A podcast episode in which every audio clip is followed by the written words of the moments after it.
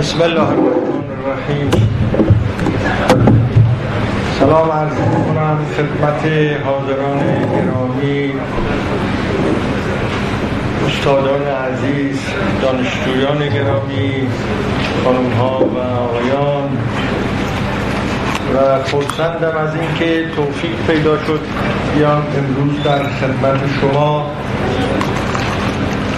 و در محفلی صمیمانه. درباره موضوعی صحبت کنم که به نظر من در شرایط فعلی کشور ما و نیز شرایط فعلی منطقه و جهان یکی از مهمترین موضوعاتی که باید مورد توجه عمیق ما قرار بگیره. و متاسفانه مدتی توجه به این موضوع مهم از صحنه بیرون رفته و مورد قفلت قرار گرفته. و اون موضوع حقوق بشر است. در پیشنهادی که دوستان داده بودند عنوانی که معین کرده بودند این بود اسلام و حقوق بشر یا حقوق بشر در اسلام؟ من به دوستان گفتم به دلایلی که توضیح خواهم داد این تعبیرات تعبیرات درستی نیست. و از اول ذهن ما را از هویت این مسئله منحرف می‌کنه. تعبیر درست در این مسئله این است مسلمانان و حقوق بشر. ما باید به این موضوع بپردازیم. و طرز صحیح طرح مطلب اینه چون اگر از اول عنوان را طوری انتخاب بکنیم که ما را در مسیر نادرست قرار بده عنوان نخواهیم توانست یک بحث روشمند تحت اون عنوان غلط دنبال کنیم. فرصت محدود است. من فکر می‌کنم باید سعی کنم در یک ساعت همه اون چرا که یادداشت کرده ام در اینجا بگویم. اما اون چه توان گفتنش هست بیان چند نکته اصلی است چند موضوع اساسی است که به این بحث مسلمانان و حقوق بشر ارتباط پیدا می‌کنه. شما اینها را به عنوان چند موضوع اساسی نگاه کنید. نه کلیه اون چی که تحت عنوان مسلمانان و حقوق بشر می‌توان گفت. چون اون چی تحت این عنوان می‌توان گفت یه جلسه های متعدد باید مطرح بشه. در یک جلسه نمی‌شود اون رو بیان کرد. اما موضوعات اساسی هست که من اونها را عنوان می کنم هر کدام از شما عزیزان اگر فرصت کردید و این موضوعات رو دنبال کردید می‌تونید خودتون مطالعتون را در این زمینه تکمیل خب یک چرا من چرا باید بحث حقوق بشر را مطرح کرد؟ اولین مسئله اینه. چرا باید بحث حقوق بشر را مطرح کرد؟ طرح این بحث در حقیقت یک عمل سیاسی است. ما امروز اینجا داریم یک کار سیاسی انجام میدیم در واقع که طرح می‌کنیم بحث حقوق بشر را. برای اینکه طرح بحث حقوق بشر طرح بحث آزادی و عدالت است. پایه های اصلی حقوق بشر این دو مطلب است. مطالبه آزادی و مطالبه عدالت برای انسان ها خب بدین ترتیب در واقع اون چی که به سیاست ما زیستن اجتماعی ما و آزادان زیستن ما و عادلان زیستن ما ارتباط پیدا می‌کنه ما در این باره داریم بحث می‌کنیم و این یک بحث سیاسی. و من به شما دوستان عرض می‌کنم بحث های سیاسی مهمترین بحث هاست در زندگی انسانی. مهمترین بحث هاست در زندگی انسانی.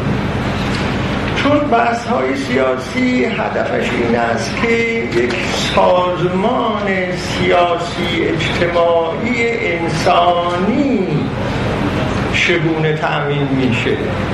اینو می‌خواد پاسخ بده. اگر یک سازمان سیاسی اجتماعی شایسته انسان وجود نداشته باشه مطمئن باشید که در چنان جامعه ای سخن از معنویت گفتن و دین گفتن و از اسلام گفتن هم به جایی نمی‌رسن تقدم دارد از نظر من. تقدم دارد بحث های این گونه ای سیاسی حتی به بحث های معنوی حتی به بحث های دینی حتی به بحث های اسلامی در شرایط فعلی جامعه. این یک واقعیت. تقدمشم از این باب هست که ما تا پوشش نکنیم یک سازمان سیاسی اجتماعی و ساختار اجتماعی و سیاسی و اقتصادی انسانی داشته باشیم. دین ما معنویت ما هم ملعبه همون انحراف های سیاسی اجتماعی و اقتصادی میشه. در این شما تردید نکنید تجربه هم همین رو نشون خب. این بحث را اولا به این جهت مهم می شمارم که در شرایط کنونی جامعه ما و منطقه و جهان بحث آزادی و عدالت دو بحث بسیار مهم است که اعلامیه حقوق بشر به آن می‌پردازه من از دوستان خواستم متن این اعلامیه قبلا در اینجا بخوانند که وقت اجازه نداد همه آن خوانده شود ولی خانم که خانم گرامی که اون را خوندن تقریبا مهمترین مواد و بحث های اون را خوندن. به اضافه اون مقدمه ای که خوندن از خود همون حقوق بشر تا یه حضور ذهنی پیدا بشود ممکن است بسیاری از شما آیون و خانمها اصلا در ذهنتون نباشه که این موادی که در اعلامیه حقوق بشر هست چیه. خواستم اول یه حضور ذهن پیدا بکنید تا معلوم بشه که ما درباره چی می‌خوایم مثلا بحث بکنیم. خب. از کنم که بنابراین این یک نکته. که چرا ما باید در این باره بحث بکنیم؟ این به سرنوشت ما مربوطه به چگونه زیستن ما مربوطه به انسانیت ما مربوطه. دو موضوع دوم. امروز در سراسر جهان آنان که این دو مطالبه آزادی و عدالت را دنبال می کنند خب در بسیاری از جاهای دنیا این دو تا مطالبه وجود داره. در تظاهرات ها می‌بینیم در انتخابات ها می‌بینیم در شورش ها می‌بینیم در تجلیات گوناگون این مطالبه آزادی و عدالت را که اینها نباید دوتا از هم جدا بشود می‌بینیم. در سراسر جهان.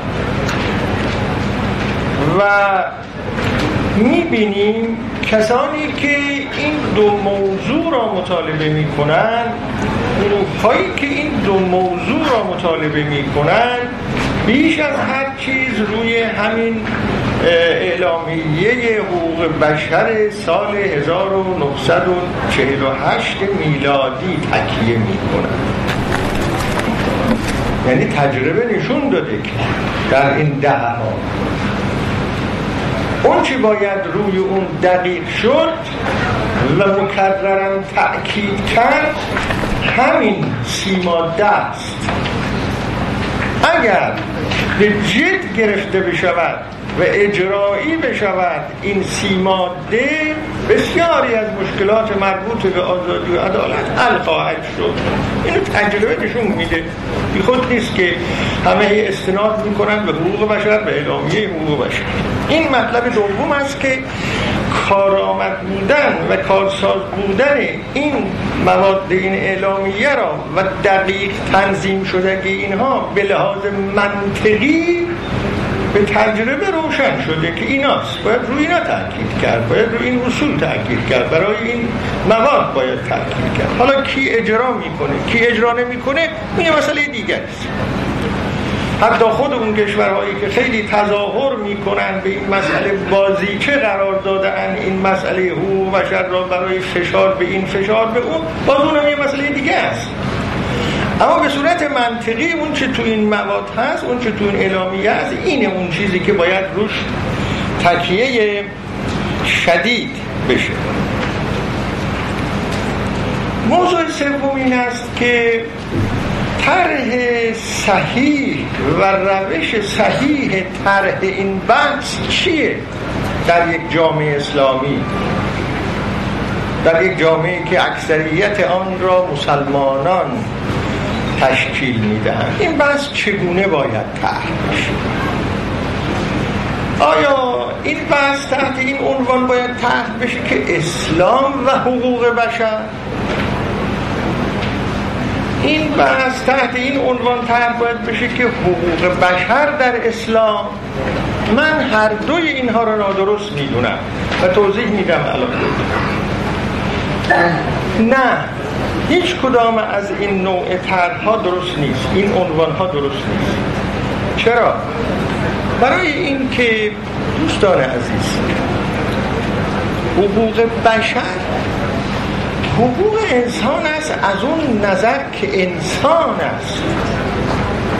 از اون نظر که بشر است. نه از اون نظر که مسلمان است یهودی هست بودایی هست مسیحی هست اصلا دین دارد یا ندارد؟ حقوق بشر حقوق بشر است از اون نظر که بشره قطع نظر از عقایدش قطع نظر از دینی که از آن پیروی می‌کنه معنای حقوق بشر اینه. اگر نخواهیم تحریفی در معنای حقوق بشر ایجاد بکنیم باید به این مسئله دقیقا توجه بکنیم. اما وقتی ما میگیم حقوق بشر در اسلام می‌دونید معنیش یعنی چه؟ یعنی اسلام درباره حقوق بشر چه می‌گوید؟ یعنی ما هویت حقوق بشر را تحریف می‌کنیم. نمی‌خواهیم حقوق بشر را حقوق بشر از اون نظر که بشر است تعریف کنیم می‌گوییم اسلام درباره حقوق بشر چه می‌گوید؟ به این جهت این تعبیر غلطه. حقوق بشر را از اون نظر که حقوق بشر خود بشر تعریف می‌کنه. اصلا معنای حقوق بشر اینه. به لحاظ فلسفه سیاسی به لحاظ علوم سیاسی. و به لحاظ فلسفه حقوق حقوق بشر وقتی شما گفتید تعریفش مال خود بشر. حقوقی است که بشر برای خودش معین می‌کنه این حقوق بشر. اما شما وقتی گفتید که حقوق بشر در اسلام معناش میشه که ما به متون اسلامی مراجعه بکنیم ببینیم درباره حقوق بشر که بشر برای خودش تعریف کرده در کتب اسلامی چی هست؟ این اصلا به کلی موضوع دیگری اما اگه بخوایم بفهمیم که حقوق بشر چیه باید ببینیم که این بشر حقوق خودش رو چگونه داره تعریف می‌کنه حالا نوبت می‌رسه به اینکه بعد ببینیم خیلی خوب اگر این بشر مسلمان بود اینجاست. اگر این بشر مسلمان بود یا این بشر اگر یهودی بود یا این بشر اگر بودایی بود اون تعریفی را که این بشر از حقوق خودش برای خودش داده دینش درباره آن چه می‌گوید؟ خب حالا میشونه بحث کرد اما حق نداریم به لحاظ منطقی در تعریف حقوق بشر تحریف ایجاد بکنیم. حقوق بشر رو اونطور که خود بشر تعریف می‌کنیم ما اول باید ببینیم چیه. این چیست؟ خب. موضوع چهارم ما این است که ما باید توجه بکنیم که بشر تنها دین نیست. نیاز بشر تنها دین نیست. تنها معنویت نیست. بشر از اون نظر که بشره تنها با دین و معنویت زندگی نمی‌کنه. دین و معنویت یکی از نیازهای بشر است از اون نظر که بشره. وقتی روانشناس ها نیازهای انسان را از اون نظر که انسان معین می‌کنن البته در اونجا به نیاز هر فرد انسان به معنویت هم اشاره می‌کنن تحت عنوان نیاز به حقیقت. یکی از روانشناس های معروف قرن بیستم که روانشناس انسانگراست هومانیستی که سکولوژی را داره تعقیب می‌کنه و می‌کرد و الان فوت کرده این آقای آبراهام مازلوس. از او یک لیست معروفی هست درباره نیازهای بشر نیازهای نقص و نیازهای رشد. دو دسته کرده این نیازها را. در نیازهای رشد نیازهایی که مربوط به رشد یافتن انسانی یکی از نیازها نیاز به حقیقت است. انسان دنبال حقیقت است. می‌خواد به حقیقت برسد. در جستجوی حقیقت است. نیازهای معنوی و دینی انسان تحت عنوان نیاز به حقیقت مندرج. خب این صد درصد یکی از نیازهای انسانه. اما در کنار این نیازها انسان نیاز نیازهای بسیار دیگر داره. انسان تنها نیازمند دین نیست. انسان نیازمند بسیاری از چیزهایی زندگی انسانی باید اونچنان زندگی باشه که همه نیازها را که نیازهای اساسی انسانی است تأمین کنه نه تنها نیاز به دین و نیاز معنویت را. یکی از اونهاست. زندگی جامعه انسانی آنچنان زندگی است که همه این نیازها را برطرف می کند تأمین می کند خب بنابراین اگر اینطور هست قضیه و نیز نیاز به عدالت نیاز به آزادی. این نیاز به عدالت و نیاز به آزادی دو تا نیاز مسلم برای هر فرد انسان است از نظر های محقق که غیر از نیاز به دینه غیر از نیاز به معنویته که اون نیاز به حقیقته. اما نه نیاز به آزادی. نیاز به عدالت که حقوقشو که این آزادی چی هست همین اعلامیه او بشر معین می‌کنه. آزادی در چی؟ برای چه؟ آزاد شدن از چه؟ و رسیدن به چه؟ و چه منظوری؟ که اینو تعبیر می‌کنن آزادی از در و برای. در علوم خب این این از مسلمات نیازهای انسانی است. در هر کجای دنیا که اینا رو ریسک کرده اند در این اعلامیه حقوق بشر آزادی بیان آزادی عقیده آزادی تفکر آزادی اجتماعات آزادی تشکلات و چه و چه و چه. و نیز نیاز به عدالت. این یک نیاز ضروری است که انسان می‌خواد در تجربه ستم زندگی نکنه. در تجربه عدالت زندگی کنه. نیازه در جامعه که زیست می‌کنه احساس می‌کنه که اونجا عدالت حاکمه نه ستم. این نیازه برای زندگی انسان. حالا اینجا می‌دونید میان فلاسفه اخلاق یک اختلاف نظر هست. و اون این است که آیا مصداق عدالت رو میشه تشخیص داد که این عمل عادلانه است؟ یا نه؟ مصداق عمل عادلانه رو نمیشه و تشخیص داد. مصداق عمل ظالمانه را می‌شود تشخیص داد. می‌شود با قاطعیت گفت این ظالمانه است. و در صدد اعتراض به اون برآمد. اما نمیشه با قاطعیت معین کرد که این مصداق عمل عادلانه است.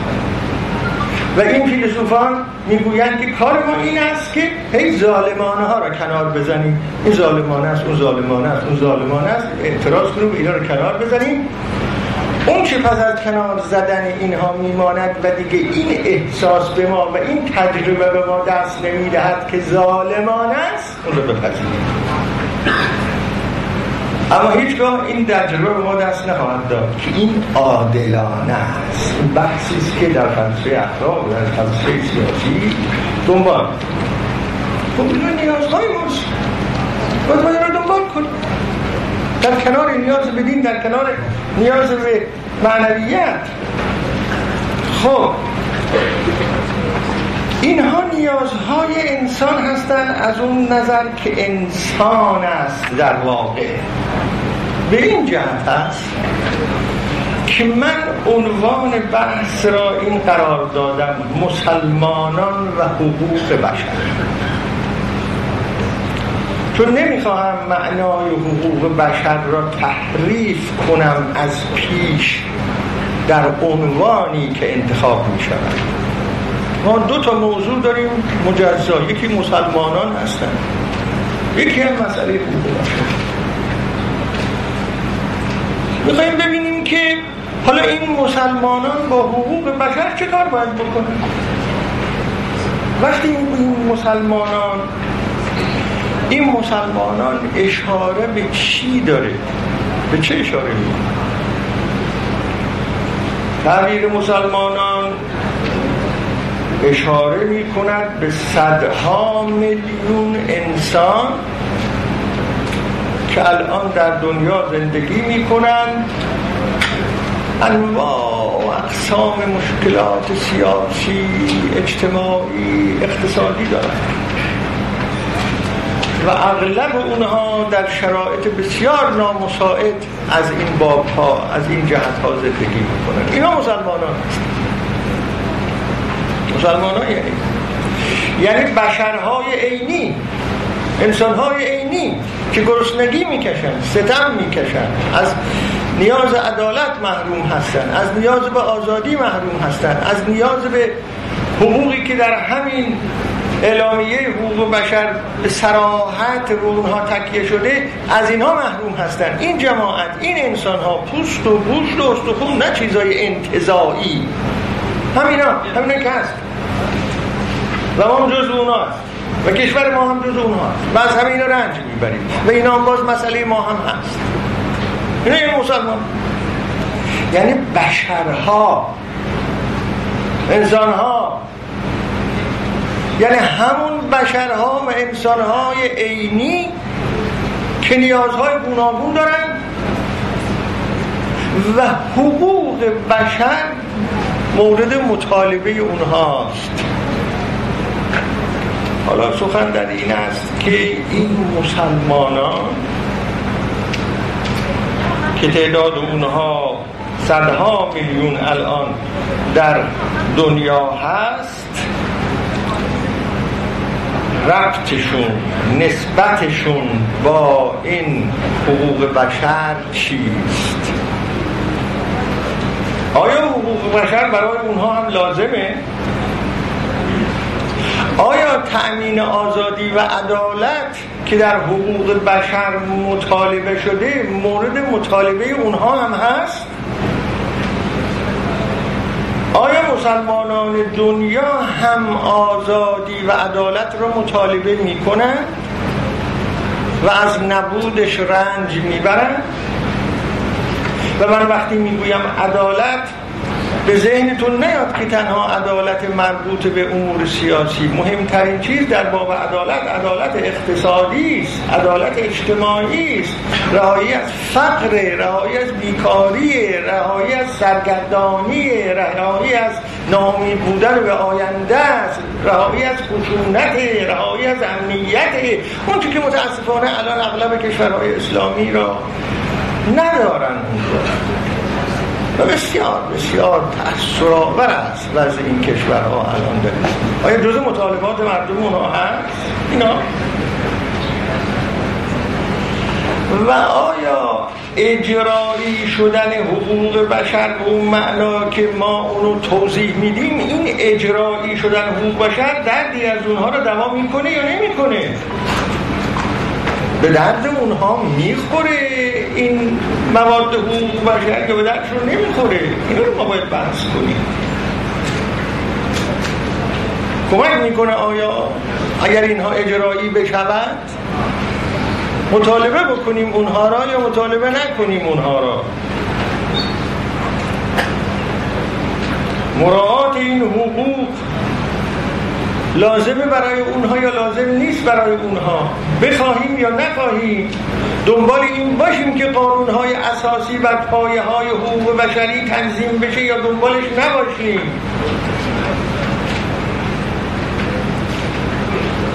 مدعای من در این پرسش و پاسخ من به این پرسش این است که بله بله ضروری است این مطالبه در شرایطی که ما مسلمان زندگی می‌کنیم ضروری است ما باید رو مطالبه کنیم به عنوان مسلمان مطالبه کنیم به عنوان مسلمان اینجا اشتباه نشه. نه از این باب که چون ما مسلمانی مطالبه می‌کنیم ما بشری مطالبه می‌کنیم. دین ما هم اسلامه. اما ما بشریم از اون نظر که بشریم اینها رو مطالبه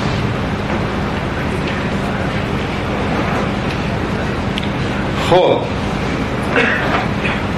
حالا موضوع پنجم یا ششم که در اینجا مطرح است این است که مضمون و محتوای حقوق بشر چیست؟ مضمون و محتوای حقوق بشر همون است که خونده شد و شما با عجله مروری به اونها کردید اون مضمون مضمون و محتوای حقوق بشر.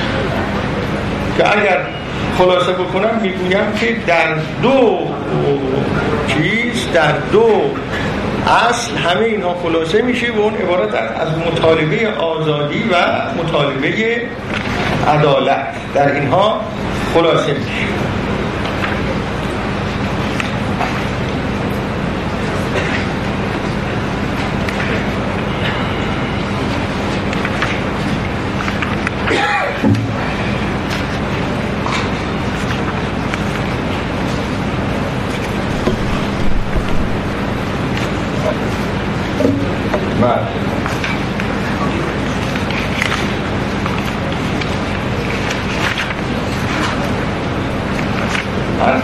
کنم که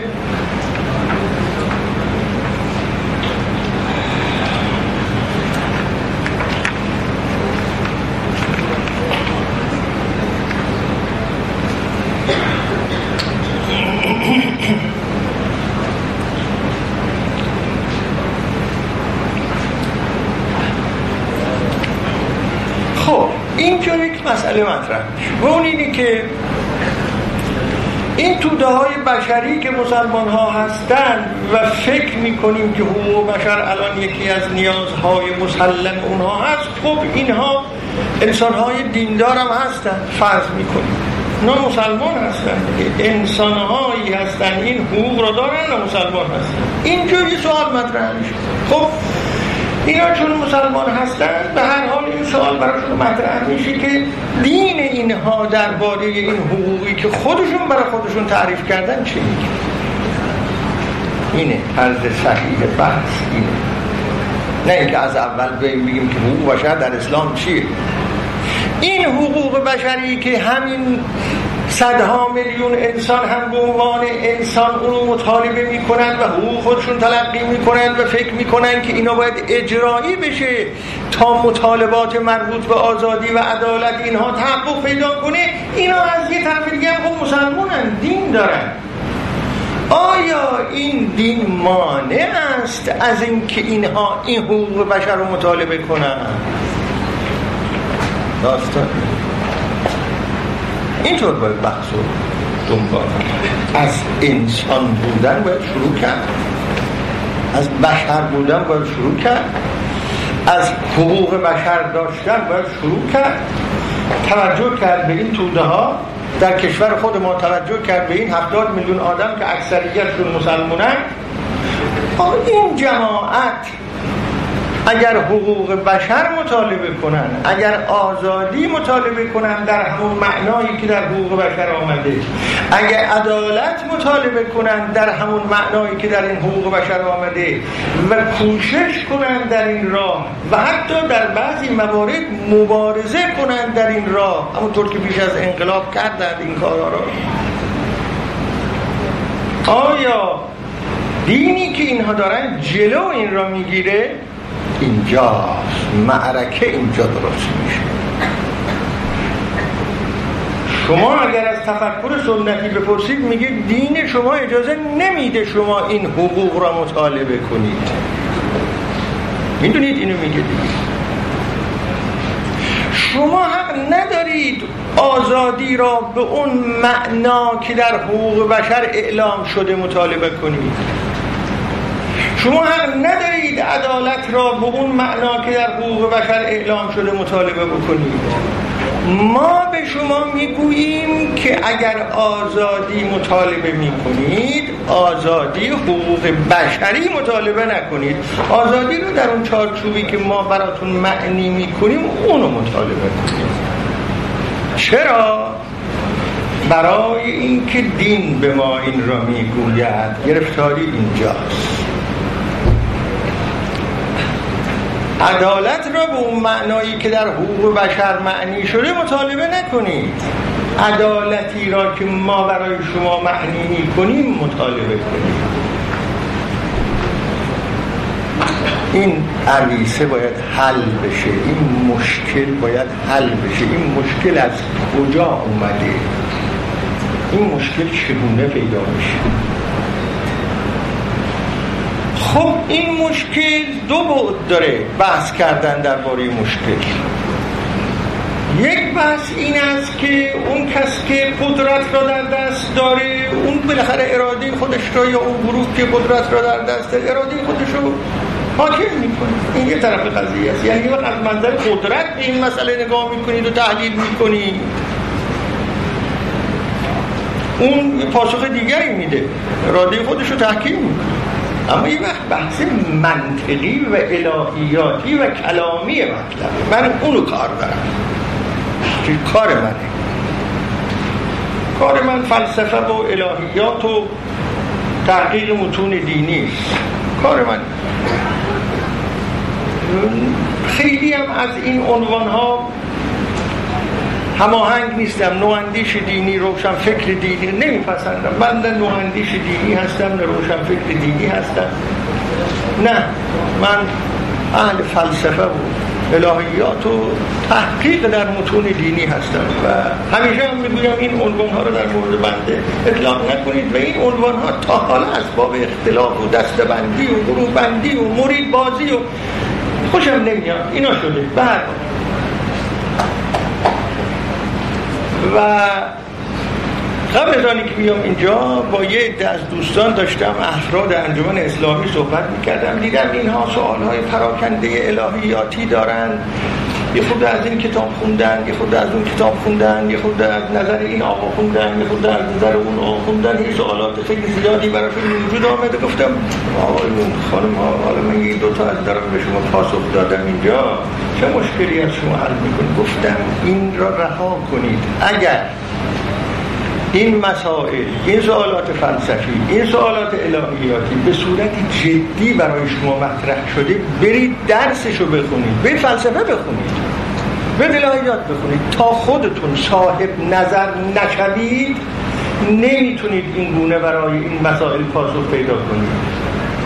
متاسفانه این حالا من وسط جمله جمله معترضه است این دارم عرض می‌کنم. یه ابتلاعی شده برای نسل جوان ما که هنوز ارتباطشون با مسائل دینی قطع نشده. یه ذره از این می‌خونن یه ذره از اون می‌خونن یه ذره از این کتاب می‌خونن یه ذره از اینا. عزیزان من به جایی نمی‌رسه این روش رو رها اگر این حرفا براتون جدیه برید درسشو بکنید برید فلسفه بکنید برید الهیات بکنید یا اگر در یه سلسله مطالعات آزادی را شروع کرده اید حسابی وقت براش بذارید.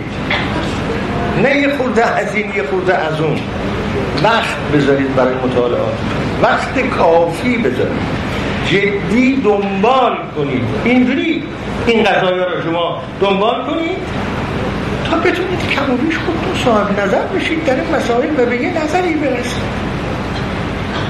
این قبیل صحبت ها این قبیل سوال ها این قبیل جواب ها پیوند خورده است. با یه سلسله اهداف سیاسی. من به اینا گفتم شما خب اون اهداف سیاسی تو رو صریحا به صورت اهداف سیاسی خیلی مسالمت آمیز دنبال کنید. اما اینجور تو اون کتاب تو اون کتاب یه دو تا کلام از این دو تا کلام از اون داره با هم مخلوط کردن این دفعه صحیح نیست. در اینا باید برید درس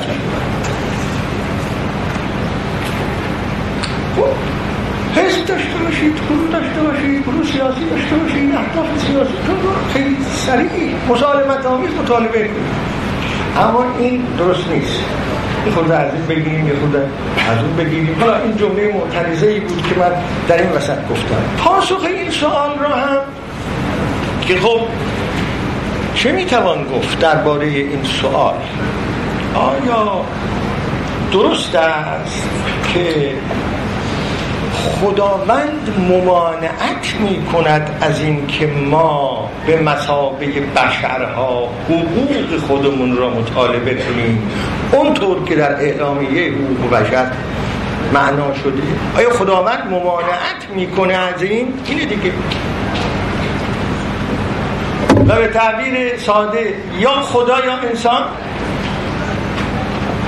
ای خدا رو میخوایی دست از حقوق خودت بردار از تعریف کردن حقوق. اگه حقوق خودت رو میخوایی خدا رو ول کن. آیا چنین چیزی هست؟ این پرسش رو هم به همون دوستان باز عرض می‌کنم. شما با یه خورده اینجا خوندن یه خورده اونجا خوندن به این پرسش هم که بسیار پرسش بنیادی است. نمی‌تونید پاسخ بدید. باید برید. تحصیلات رو بکنید به صورت جدی مطالعات داشته باشید. این الان مهمترین پرسشی است که در کشور ما مطرح به نظر من. در مسائل سیاسی. حالا من در اینجا به عنوان کسی که کارم اینه اظهار نظر کارم فلسفه است الهیات هست چه پنجاه سال من در این زمینه کار می‌کنم. نظر خودم را به شما اعلام می‌کنم در اینجا. به سراحت می‌گویم چنین چیزی نیست.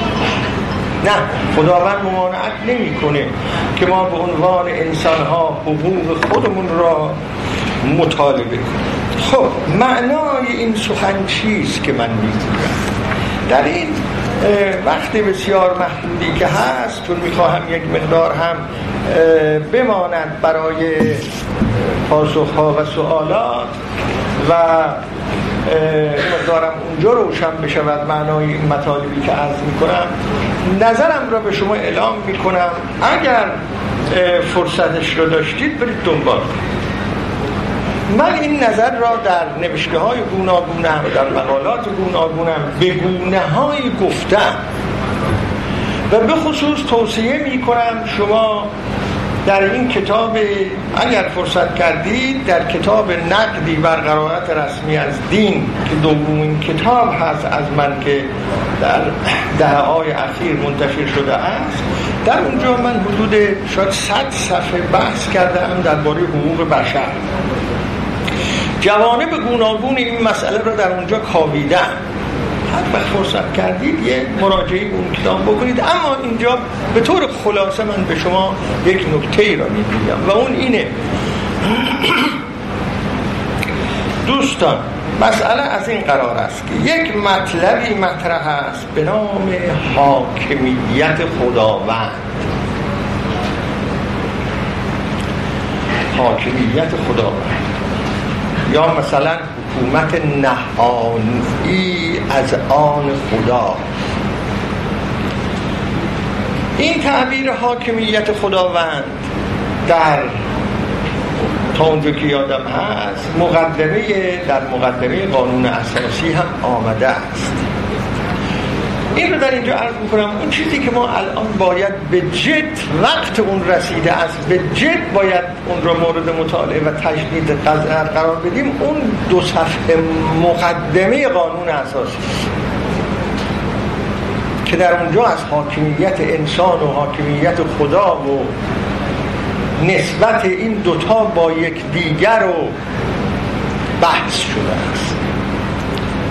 اونها به اون معنا که در دوران نوشتن قانون اساسی و حتی در دوران تجدید نظر در قانون اساسی معنا می شده امروز دیگر نمی‌تواند اون گونه معنا شود.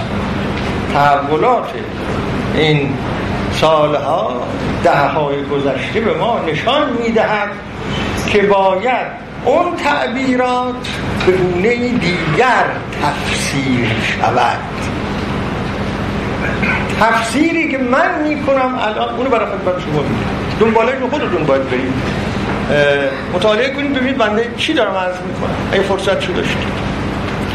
معنی حاکمیت خدا بر انسان چیه؟ آیا حاکمیت انسان بر خدا حاکمیت حقوقیه؟ همونطور که دولت حاکمیت حقوقی داره. دولت حاکمیت حقوقی داره حکومت حاکمیت حقوقی داره. معناش این است که حق دولت در بعضی از موارد مقدم بر حق انسان ها هست. او حقی داره حق به معنای فلسفه حقوقیش. حق به معنای علوم سیاسی. حقی داره. که در بسیاری از موارد افراد جامعه باید حق دولت را بپذیرند و اون چی که او می‌گوید به آن عمل کنند. این حق به معنای حقوقی است که در فلسفه حقوق از اون صحبت میشه در فقه از اون صحبت میشه. و همچنین ما وقتی حقوق مدنی می‌گوییم معناش اینه. حقوق جزایی وقتی می‌گوییم معناش اینه. آیا حاکمیت خداوند بر انسان ها از این نوعه نه؟ پاسخ سریع من این است که از این نوع نیست. تا شما بیایید بگید که شما حقوق بشر رو وقتی تعریف می‌کنی میگی که اینا حقوق منه. در معنای فلسفه حقوقیش. خداوند یه حقوقی داره در معنای فلسفه حقوقیش که اون حقوق راجع هست و حاکم هست بر حقوق تو باید در مواردی از حقوق خود دست بکشی و حقوق خدا را مقدم بکنی آیا اینطوره؟ خدا یکی حقوقی داره؟ نه نداره چرا نداره؟ برای اینکه حقوق در این معنای فلسفی فقط در روی زمین در میان عدهای موجوداتی که به صورت انزمامی با هم در ارتباطن می‌تونه معنی پیدا بکنه اصلا.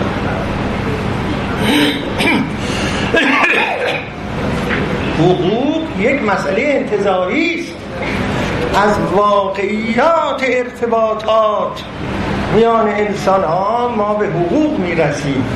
در معنای فلسفی کلمه. خداوند که با ما زندگی نمی خداوند که در کنار ما به اون معنا نیست که. خداوند که ارتباطش با انسان ها مثل ارتباط یک انسان با یک انسان دیگر نیست که برای خدا که نمیشه حق در معنای فلسفه حقوق تصور کرد که. صحبت این باشه که اون حق بر این حق مقدمه. خب پس اگر تعبیر حاکمیت خداوند به کار ببریم اگر ببریم چه معنایی می‌تونه باشه؟ پاسخ بنده به این مسئله این است بر اثر مطالعات طولانی خودم. حاکمیت خدا حاکم بودن خدا به معنای غیر قابل مقاومت بودن سخن خداوند است. حاکمیت در اونجا به معنای حق نیست.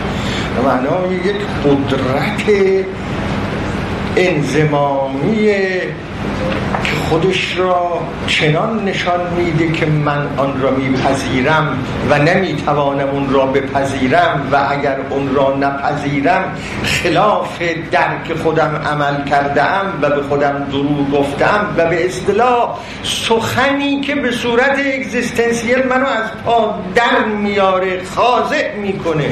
اینه. حاکمیت سخن خداست. نه حاکمیت حق فلسفی خدا. این حاکم است. و این حاکم بودن همون حاکم بودن حقیقت است. من باید در برابر حقیقت خاضع باشم. و اگر به حقیقت رسیدم بپذیرم اون را. نمی‌توانم نپذیرم اون را. و خداوند کانون نخستین حقیقت سرچشمه نخستین حقیقت. و حقیقت قدرتی دارد و سخن حق قدرتی دارد که من از اون قدرت نمی‌توانم تخلف. نمی‌توانم تخلف بکنم یعنی اون وقت باید پا روی انسانیت خودم بگذارم. پا روی صداقت خودم بذارم اگه بهش رسیدم نادیده بدودم حاکمیت الهی حاکمیت سخن الهی است نه حق الهی. خب سخن الهی چگونه به ما می‌رسد تا این قدرت را به ما اعمال کند. می‌دونید این قدرت از چه سنخه؟ هیچ اتفاق افتاده که ما پدر نصیحتی برای ما بکند که با جان و دل احساس کنیم این سخن حقه و این یک نصیحت پدرانه است و هیچ قل و درش نیست و دعوت می‌کنه منو که به او بپذیرم و من نمی‌تونم خدا از چنگال این پدر نصیحت پدرانه رها کنم مگر اینکه دچار عذاب وجدان کنم برای اینجا آمده اینه قدرت قدرت سخن. اینو در در تحلیل های اگزیستانسیالیستی بهش میگن قدرت سخن. قدرت کلام. ما اینو اون وقت در مقیاس ارتباط انسان و خدا این به شکل خیلی بالاتری مطرحه. هر حقیقتی که به ما آشکار می شود ظاهر می شود آتوریته خودش رو به ما نشون می دهد و آتوریته خودش رو به ما تحمیل می کند. در هر رشته ای فلسفه باشد عرفان باشد علم باشد الهیات باشد هر چه باشد. حقیقتی که این گونه ظاهر شود و ما احساس بکنیم که اگر رویمون از اون برگردانیم و اونجا پا روی این حقیقت بگذاریم اونجا یک تجلی الهی هست و اونجا ما مواجه به خداوند این این یک اشتباه است در ذهن ما که خیال می‌کنیم که فقط مثلا حقیقت هایی که تو کتاب های دینی از سوی خداست. نه. اگه علم حقیقتی را به ما نشون بده اون علم علم خداست که ما باش مواجه شده ایم. در عرفان هم اگر ما یه تجربه صحیح پیدا کنیم اونجا هم باز علم خداست که ما باش مواجه شدیم. تمام علم ها از خدا میاد خلاصه تمام حقیقت ها حقیقت های الهی است. تمام حقیقت ها می‌خواد در زمین های مهری باشه در زمین های معنوی خب در این صورت یک مطلبی وجود داره بسیار مهم و اون این قدرت حقیقت. حالا این سخن حقانی یا سخن حقیقت چگونه به ما می‌رسه؟ آیا از این طریق می‌رسه که یک کتاب های وجود داره در اونجا الفاظی هست در اونجا کلماتی هست در اونجا جملاتی هست اونا سخنهای خداست؟ مثل تورات مثل انجیل مثل قرآن؟ خب می‌دونید اهل مطالعه اگر آثار من مطالعه کرده باشید من به این معتقد نیستم به این معنا معتقد نیستم که کلمات و جملات سخنان خدا نیست. چون کلمات و جملات یه امر انسانی زبان انسانی هویت انسانی داره. خدا اینجوری حرف نمی‌زنه. کلمات خدا یا سخن خدا که به پیامبر خدا رسیده اون از جنس الفاظ و اصوات و حروف و کلمات نبوده. اون یه چیز دیگه بوده. پس اینطوری نیست ما یک کتاب مراجعه می‌کنیم میگیم این ها نه سخنان خدا اینجاست. سخنان خدا یعنی حقیقت ها همیشه از طریق انسان ها به ما بازگو میشه. انسان ها هستند که حقیقت ها رو می‌گویند. یا در فلسفه یا در علوم یا در عرفان یا در الهیات یا از طریق پیامبران از زبان پیامبران می آید اولیا می آید فیلسوفان می آید دانشمندان درجه اول می آید از حلقوم این انسان های برجسته است که حقیقت بیرون میاد یا از قلم این هاست که حقیقت تجلی می‌کنه. حاکمیت خدا حاکمیت این سخن هاست هر وقت در برابر چنین حقیقتی قرار گرفتیم بر ما حاکم نه اینکه امری شده از اون امر رو باید تبعیت کنیم. نهی شده از اون نهی رو باید تبعیت کنیم. خب میپذیرم. و از من می‌خواهم همیشه من مواجه کنه با چنین حقیقت هایی اگر من با چنین حقیقت های مواجه شدم که تشخیصیم با خودمه که مرا از پا داره در میاره یا نه با وجدان من داره بازی گرفته یا نه بنیاد وجود مرا تحت تاثیر قرار داده یا نه اینو من خودم باید تشخیص بدم. کسی نمی‌تونه به من بگه که آه من به تو میگم حقیقت قبول کن. نه. نمیشه. خب انسانی که این رو میپذیره. همون انسانی که حقوق بشر برای خودش تعریف کرده همون انسانی که ارز کنم با اون حقوق بشر می‌خواد آزادی مطالبه کنه عدالت مطالبه کنه این انسان یه مسئله هم براش مطرحه. و اون این است که اگر چنین حقیقت هایی بر او آشکار شد و او ظاهر شد یا او رو از پا در آورد در برابر اون مقاومت نکنه. و بنده اعلام می کنم که در این جور سخنان حد که به معنا سخنان الهی است هیچ جا به ما گفته نشده است که شما حقوق بشرتون رو خودتون تعریف نکنید. آزادی و عدالت رو اونطور که خودتون می‌فهمید تعریف نکنید.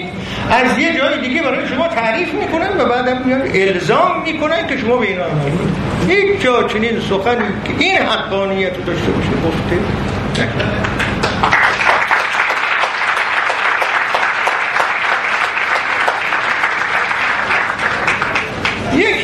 در آخر اضافه می کنم و من تمام می کنم من. ببینید دوستان عزیزی که اهل مطالعه هستید این حق حاکمیت خدا به این معنی که حقوقیش کردن امر و کردن و گفتن اون حاکم هست بر حقوق بشری که خودت برای خودت داری تعریف می‌کنی این در ارتباط وسیع هست با یه اعتقاد. و اون اعتقاد این است که خداوند دین نازل کرده است. و در اون دینی که نازل کرده است گفته است که این رو بکن اون رو نکن. حق من بر تو مقدم است. ای انسان حواست رو جمع کن پدر در میارم. توجیه که اینا می‌کنن اینه دیگه.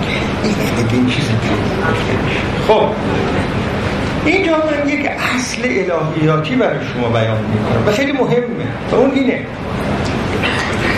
خداوند در اسلام اینطور هست. اسلام با کلیسا فرق داره دوستان. در کلیسا اعتقاد بر این بود که خداوند دین نازل کرده و اون دینی است که به وسیله عیسی مسیح آمده و همه باید از اون تبعیت کنند. در قرآن مجید این وجود نداره به این معنا.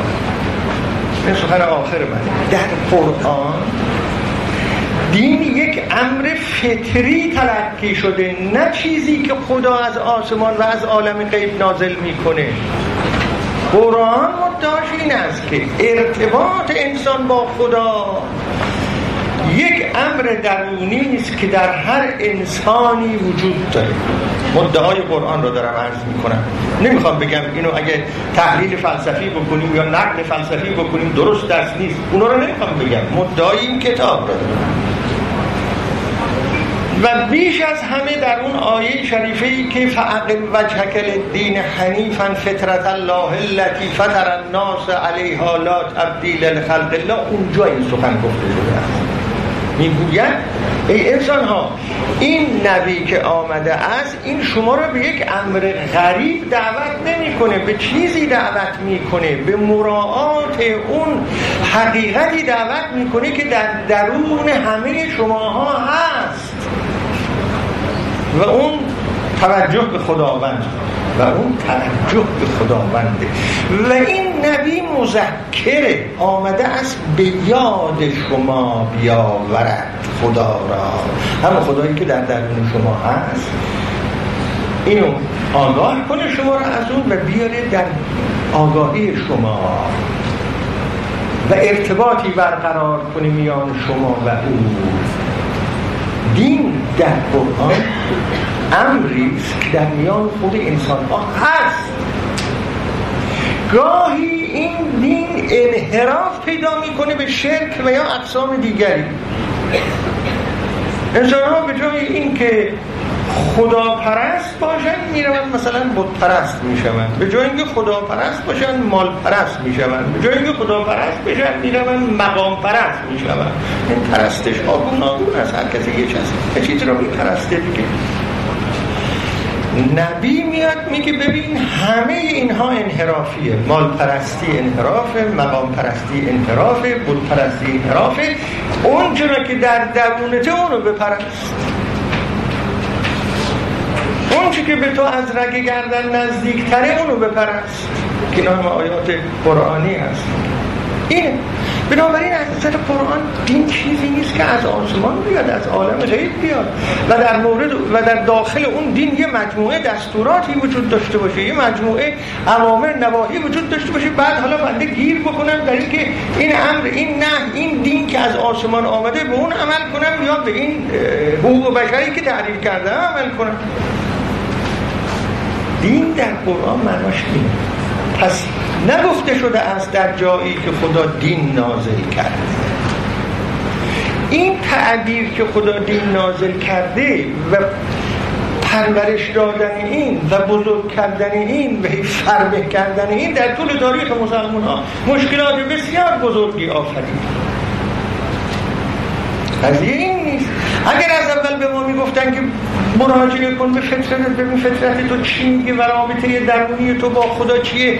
تکیه ها رو رو این گذاشته بودن پرورش ها رو رو این گذاشته بودن تعلیم و تربیت ها رو رو این گذاشته بودن تعلیم و تربیت های خانوادگی تعلیم و تربیت های مدارس. ما یه چیز دیگه بودیم الان. از درون رشد می‌کردیم انسان های خود بنیاد بودیم. انسان های معنوی بودیم.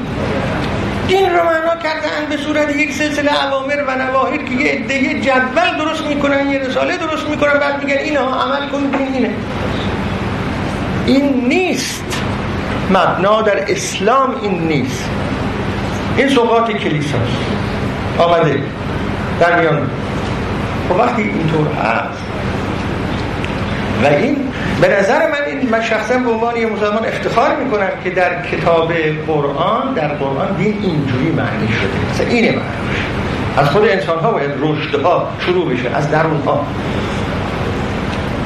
خب اگر این رو بپذیرید و دنبال کنید خواهید دید که اگر قرار باشه دین یه چیزی که از جای دیگه میاد و توش یه بسته ایه ببینید اینها یه بسته یه پکیجیه توش چند تا اعتقاد هست چند تا دستور اخلاقی هست چند تا امر هست.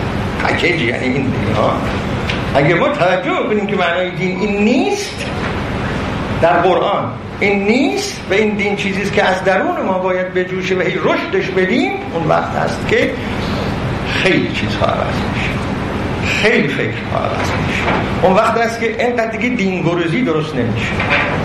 اینقدر دیگه امر رنگ از بالای سر درست نمیشه. چون وقت ملاک داره آخر. آقا خانم به چه ملاک میگی؟ این کجای من چه کار می‌کنه؟ این منو رشد میده نمیده. چه تغییری پیدا می‌کنم؟ آخه با اینها من. خب اینا منظور ایناست که اینا اتفاق بیفته. نه که ما به یه سلسله جدول عمل کنیم که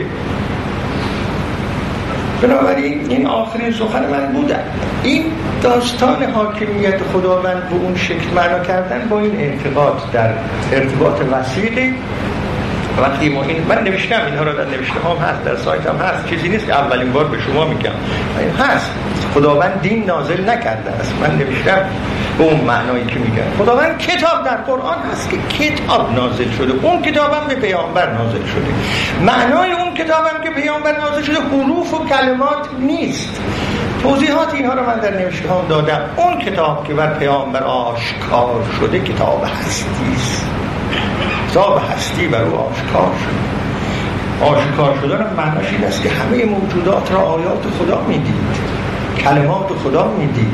افعال خدا می‌دید. این بود اون کتابی که بر او آشکار شد. نه این جملات. حالا اینا رو من نوشتم هر کس بره مطالعه کنه در سایت من همه اینو هست. خب ببخشید کمی هم طول داده شد. فکر می‌کردم که عرض کنم که بیش از این برای پرسش و پاسخ مجال بماند. متاسفانه یک رو فقط مجال مونده. اما چیکار کنم؟ رفتم حریف دنبال یه موضوعی که ناچار بودم اینها رو توضیح بدم. بالاخره شما بعدا از اینجا که تشریف بهت بگید اقلا دو کلمه فهمیدید فلانی چی گفت. نه اینکه مثلا همجور یه چیزای بی سر ته گفته باشم. شاید یه خود توانسته باشم اطراف بحث و جمع کنم. شاید. نمی‌دانم و حقیقت صد درصد هم بر هیچ کس آشکار نیست صد درصد بر هیچ کس آشکار نیست. ما هممون خدمتکار حقیقتی خدمتگزار حقیقتی هر کسی یه ذره. و هر حال اینجا همین اتفاق افتاد. شاید یه ذره ما تونستیم یه نوری به تاوانیم به یک مسئله. همین نه چیزی بیش از این. ادعاهای بزرگ رو باید کنار گذاشت. خب من